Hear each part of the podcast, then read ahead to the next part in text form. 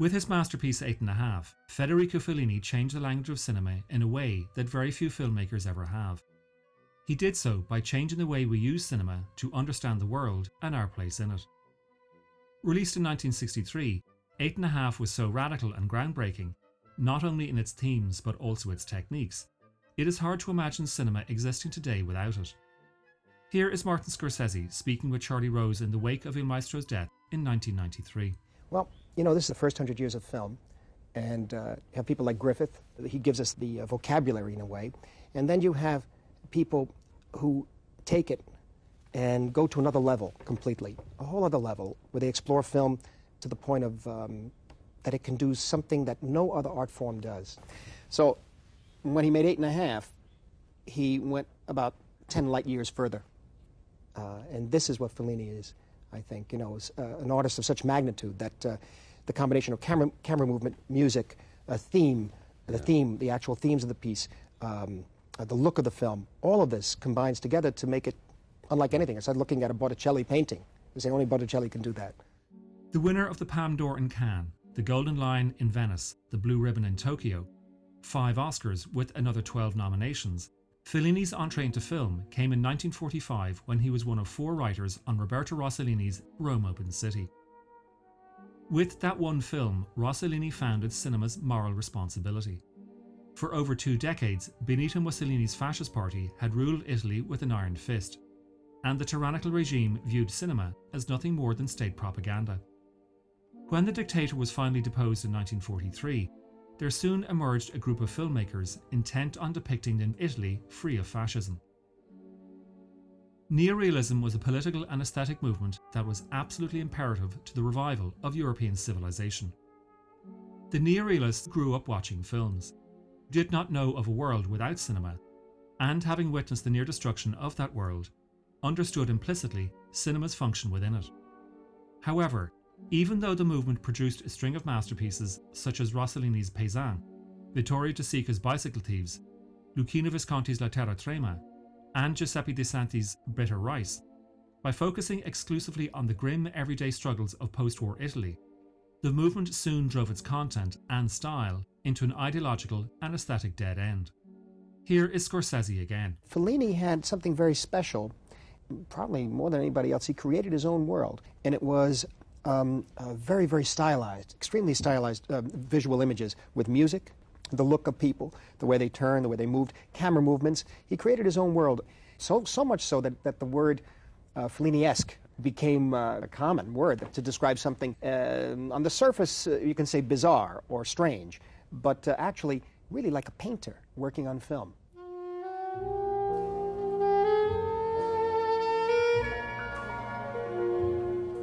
While Fellini started out as a neorealist, he was soon in search of different subjects. I Vitelloni, made in 1953, was rooted in his own personal experiences as a young man in his hometown in Rimini. La Strada, made the next year, saw him entering into a poetic, symbolic landscape. Three years later, he explored the tragic in Nights of Cabiria. And finally, in 1960, with La Dolce Vita, Fellini unleashed a satirical yet deeply philosophical examination of post war Italy. This was no championing of the working class Italian family, but rather an epic depiction of Rome as a moral wasteland. Clearly, Fellini was journeying from neorealist to the nostalgic, the poetic, the tragic, and with La Dolce Vita, the existential. Condemned by the Vatican for blasphemy, the film became the biggest financial hit in Italian history. Adjusted to inflation, it earned a staggering $163 million at the US box office. Producers from across the globe were lining up to finance Fellini's next picture, and the only question was what was it going to be about? The truth was, Fellini didn't know. But rather than sit and wait for suggestions, he used his doubt as inspiration and made a movie about not being able to make a movie. The result has influenced filmmakers ever since, with Woody Allen using it as a template for his 1981 crisis comedy, Stardust Memories. They wind up in jazz heaven. It's They wind up commercial. It's upbeat. heaven. It's upbeat. It's commercial. It's stupid. I thought you'd like it, Sandy. You you love jazz. Who is this guy, anyhow, to rewrite the end of my movie? And and since when are, are all these guys involved? What the hell's going on? These are on? the new heads of the studio. What do you mean? Every six months, I meet a new group of studio heads. It's very disconcerting to me, too. But you know, the mortality rate in this business is unbelievable. Yeah, I'll say it is. It's like the Black Plague. Jesus. I think and you're wonderful. Can I have your autograph? yeah, I don't want anybody Me going too, to, to jazz heaven. That's a that's a, a nitwit idea. Uh, you know, the, the whole point of the movie is that nobody is saved. Sandy, this is an Easter film. We don't need a movie by an atheist. To, y- to you, I'm an atheist. To God, I'm the loyal opposition.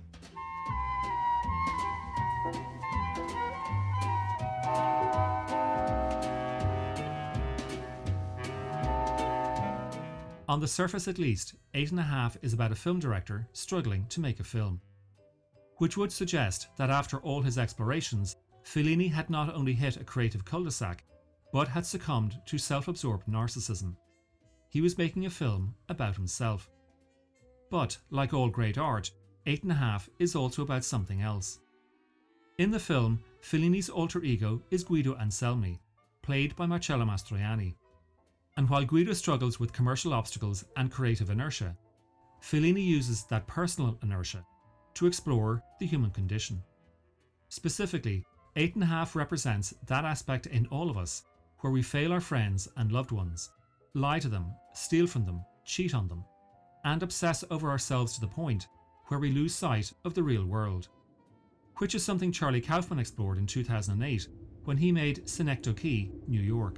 Uh, I won't settle for anything less than the brutal truth. Brutal. Brutal.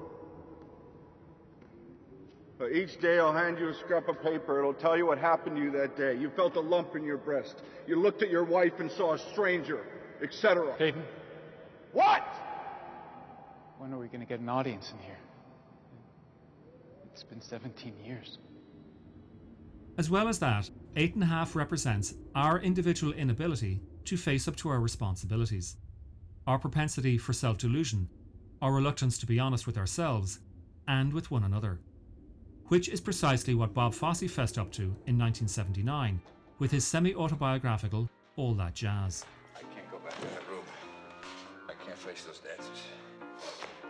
I'm stuck. They keep staring at me and nothing's coming out. Oh boy, the number's lousy. My song? Lousy? No, not the song. Me, me, the way I'm staging it. Maybe we should cut it. Cut it. I think I'll leave. With Eight and a Half, Fellini presented the film set not as a mirror for his own vanity, but as a microcosm of the outside world, where he could acknowledge, embrace, and explore all his failings and successes, and embroider them into a vast, sweet, bitter, romantic, tragic, poetic, ironic, dishonest, misleading, bewildering, bewitching, stimulating tapestry of life. Here is Fellini speaking with the BBC in 1965. Reality is innocence, is pure, and is of divine beauty. In the same moment, there is also the other side. Yes. I think that when one Uh, has had the intuition or the feeling, or one has opened that little door, I don't think that it can come back.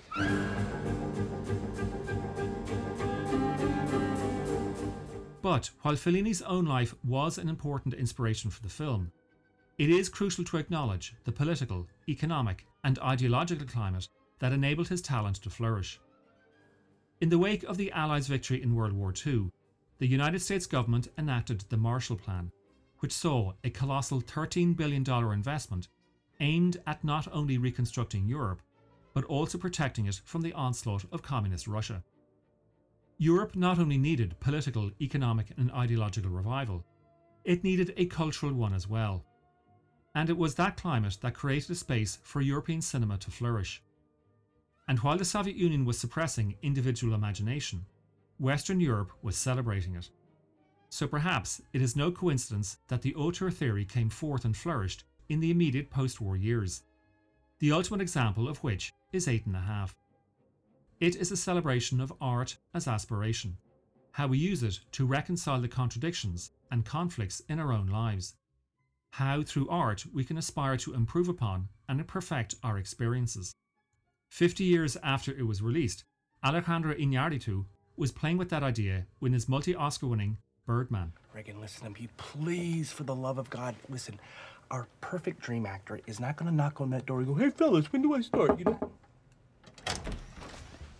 Can I talk to you for a second? Yeah, what's up?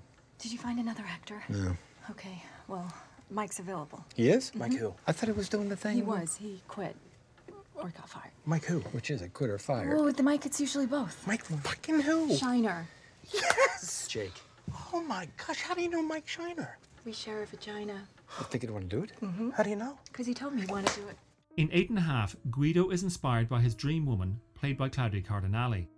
And yet, his constant pursuit of her is ultimately dispiriting, because when he finally finds her, she spurns him.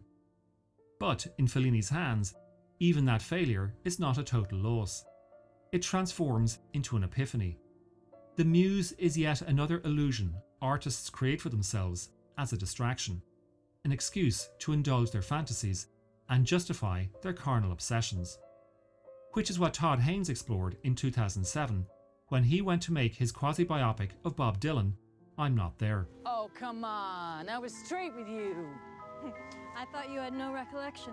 Look, I couldn't recall San Francisco at all. No, I can't really remember El Paso. But you shouldn't take it all so personal. I don't, believe me. My current situation far precedes anything from the past. well, but you never know how the past will turn out. Sorry. So much for what Fellini did in Eight and a Half. Let's look at how he did it.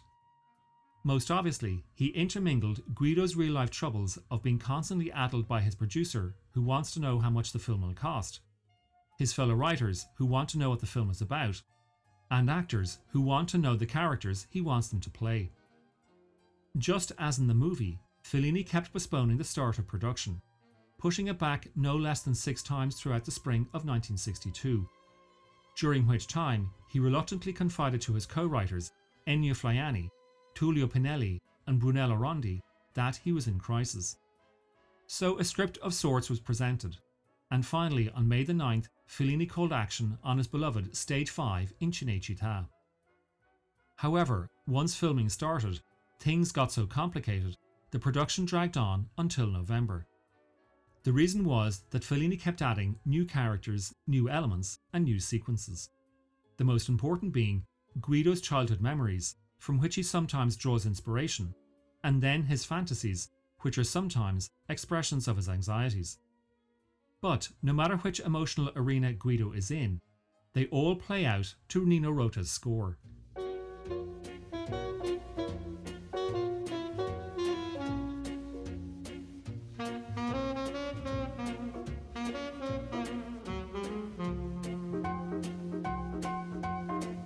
Compounding those three mental states, Fellini began to move the camera as few filmmakers had ever done before, designing sequences where the lens is in near constant motion, tracking, tilting, panning, and craning, so that we, the audience, feel that we are not only observing the events, but almost taking part and interacting with them. In a phrase, this is photography as expressive motion. Euphoria, arousal, anxiety, insecurity, surprise, sadness, regret, acceptance. Each time cinematographer Gianni Di Venanzo moves the camera, it is to shape and trace Guido's nervous energy as he forever searches for and dreams of an answer to his creative inertia. Which is why the film opens with a dream. Guido is stuck in that 20th century phenomenon, the traffic jam, before trying to escape by flying away. It is a trope Terry Gilliam used early on in his masterpiece Brazil to introduce Sam Lowry, a frustrated clerk who dreams of escaping another 20th century phenomenon, the totalitarian state. Ah! Has, any, has anybody seen Lowry? Has anybody seen Sam Lowry?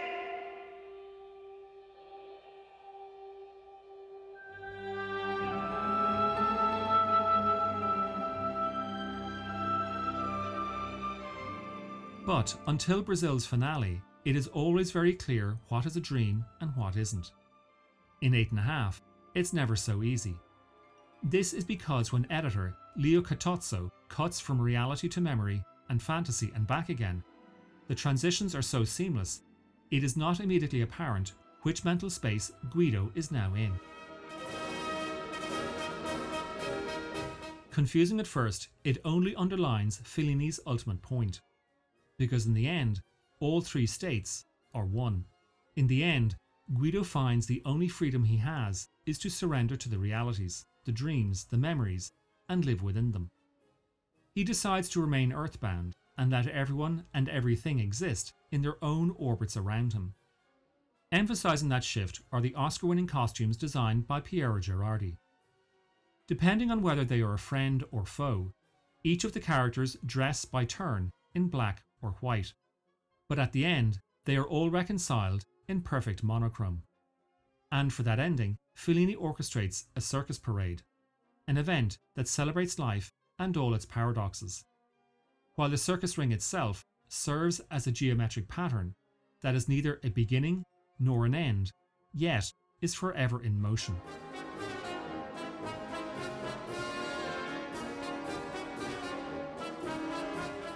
Over 60 years after it was first released, Eight and a Half is still in motion, weaving its mesmerizing tapestry of past and present, fantasy and memory, reality and illusion, fear and hope. Life.